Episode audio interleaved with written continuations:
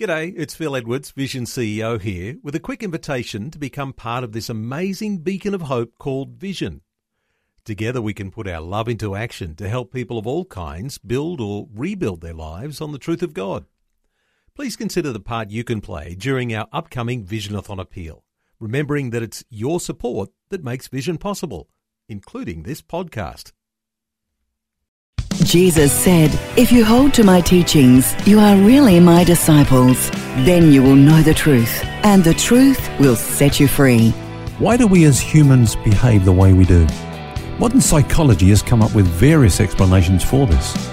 The following humorous folk song by Anna Russell reflects this. She says, I went to my psychiatrist to be psychoanalyzed to find out why I killed the cat and blacked my husband's eyes. He laid me on a downy couch to see what he could find, and here is what he dredged up from my unconscious mind. When I was one, my mummy hid my dolly in the trunk, and so it follows naturally that I am always drunk. When I was two, I saw my father kiss the maid one day, and that is why I suffer now from kleptomania. At three, I had the feeling of ambivalence towards my brothers, and so it follows naturally I poison all my lovers. But I am happy now I've learned the lesson this has taught that everything I do that's wrong is someone else's fault. Well, in contrast to this thinking, the Bible teaches us that the real way to find help with our problems is not by blame shifting, but by humbly acknowledging them and finding forgiveness and freedom through God's grace to us in Christ.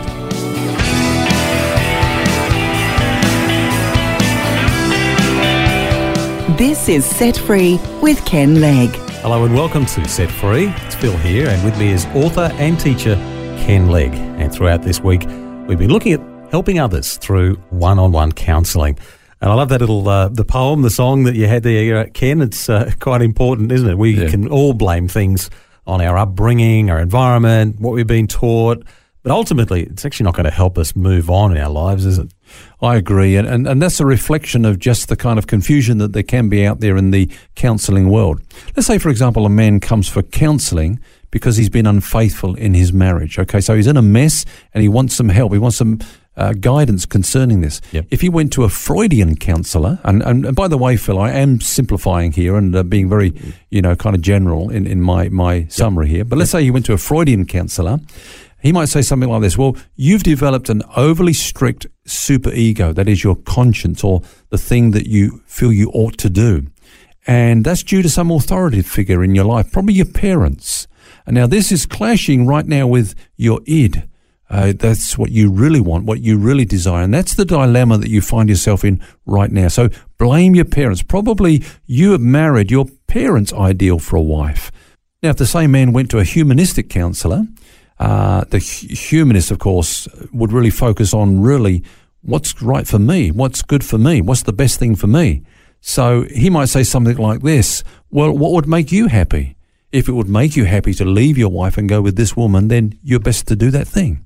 Or if he went to a behaviorist counselor, uh, a behaviorist, of course, believes that we're shaped by our environment. We're basically impacted by what's going on around us. So he would basically be concerned with what's going on with this person right now. And he say, look, the, the kind of uh, conflict that you're under right now is not good for you. The best thing is for you to go and live somewhere else just while you get yourself straightened out. Maybe have six months apart and try to work out what you really want, but get out of this situation.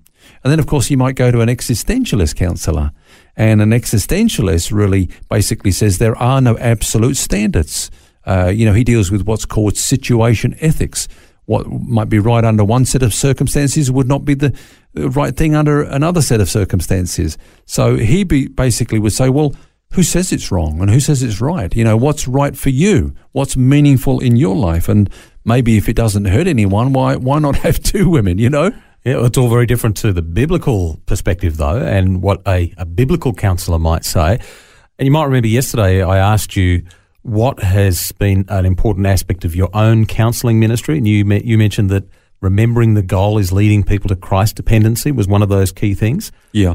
Now, how does that fit here with some of the other major aspects of Christian counselling, as you see it? Very different to the kinds of counselling you've just outlined. Exactly. I mean, you know, we're working from different foundational truths. So, um, in a sense, Phil, I would say this: that counselling is is a form of discipleship. It's helping others to see what is the truth about them now, uh, in their new creation identity, and then helping them in the process of renewing their minds to live in accordance with what is true about them now as a Christian, as, as, as one of God's children. So let's look at what are some of the foundational truths that I have found, if you like, to be life changing in my ministry. First of all, I would say the truth about our identity. Now, we've talked about that a few times on our program, but it is so crucial to understanding the Christian life. I believe that one of the greatest hindrances to, to Christian growth and progress, if you like, is ignorance about our new creation identity. Um, there's probably few things that will impact upon our spiritual life more than a revelation of the truth about us now in Christ. Now, sadly, many Christians receive their identity messages from the wrong sources, uh, from you know their achievements, from what others are saying about them, from their behaviour, and, and all those kind of things. Mm. But the fact is that our identity is based upon the one with whom we are identified. And we've talked about this a few times on this program. We have. This seems to be a foundational thing for dealing with all manner of different issues in the Christian walk. It is because the way that we see ourselves is the way that we are going to ultimately behave. And that's why it's so important. You know, we, we have the saying, it's not what you do that determines who you are, but knowing who you are that yeah. will determine what you will do. Mm, and really, our identity is actually already established and we're just working towards it. But a lot of people actually don't get that yet. It's as if, you know, some are living as the kings that they should be, but others are as paupers and not understanding what their identity really is.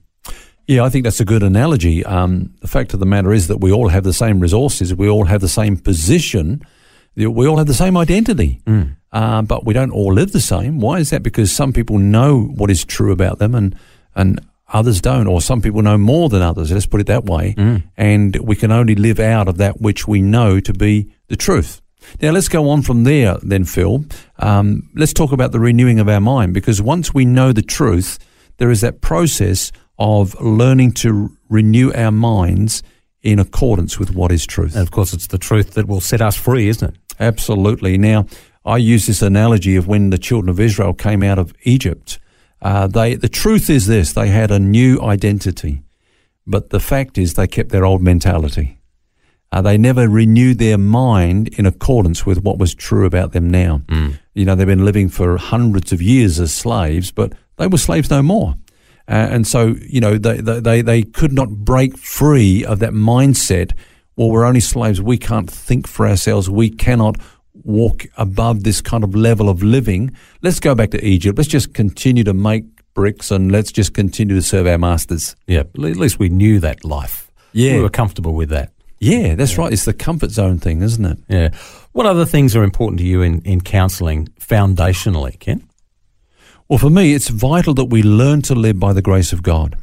Uh, if we don't live by the grace of God, we become very legalistic. We become very religious. We become very law based, sort of living by rules and regulations, and just the same as any other religion. Now, grace is what makes us different, of course. Yeah. And grace is living in the energy of His life. You know, it's a it's living in the power of the life of Christ, living out of what God has made us to be.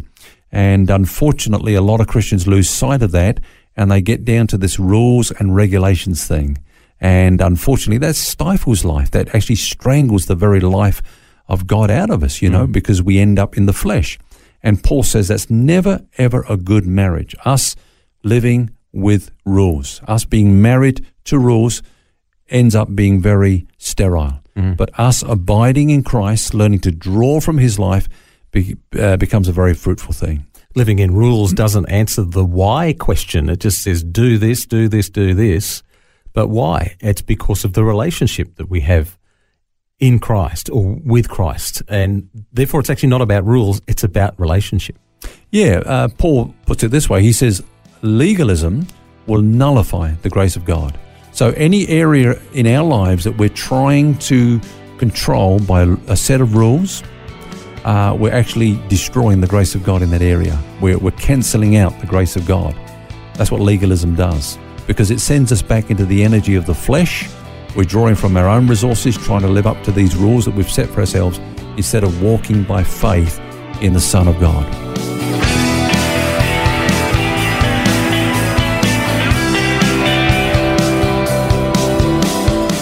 Helpful advice this week on the subject of one on one counselling, and we'll continue our conversation tomorrow. Until then, remember you don't have to carry that baggage. God wants you to be set free. For books, DVDs, small group studies, and other resources from Ken Legg and details about Ken's ministry, visit the Vision Christian store at vision.org.au. That's vision.org.au.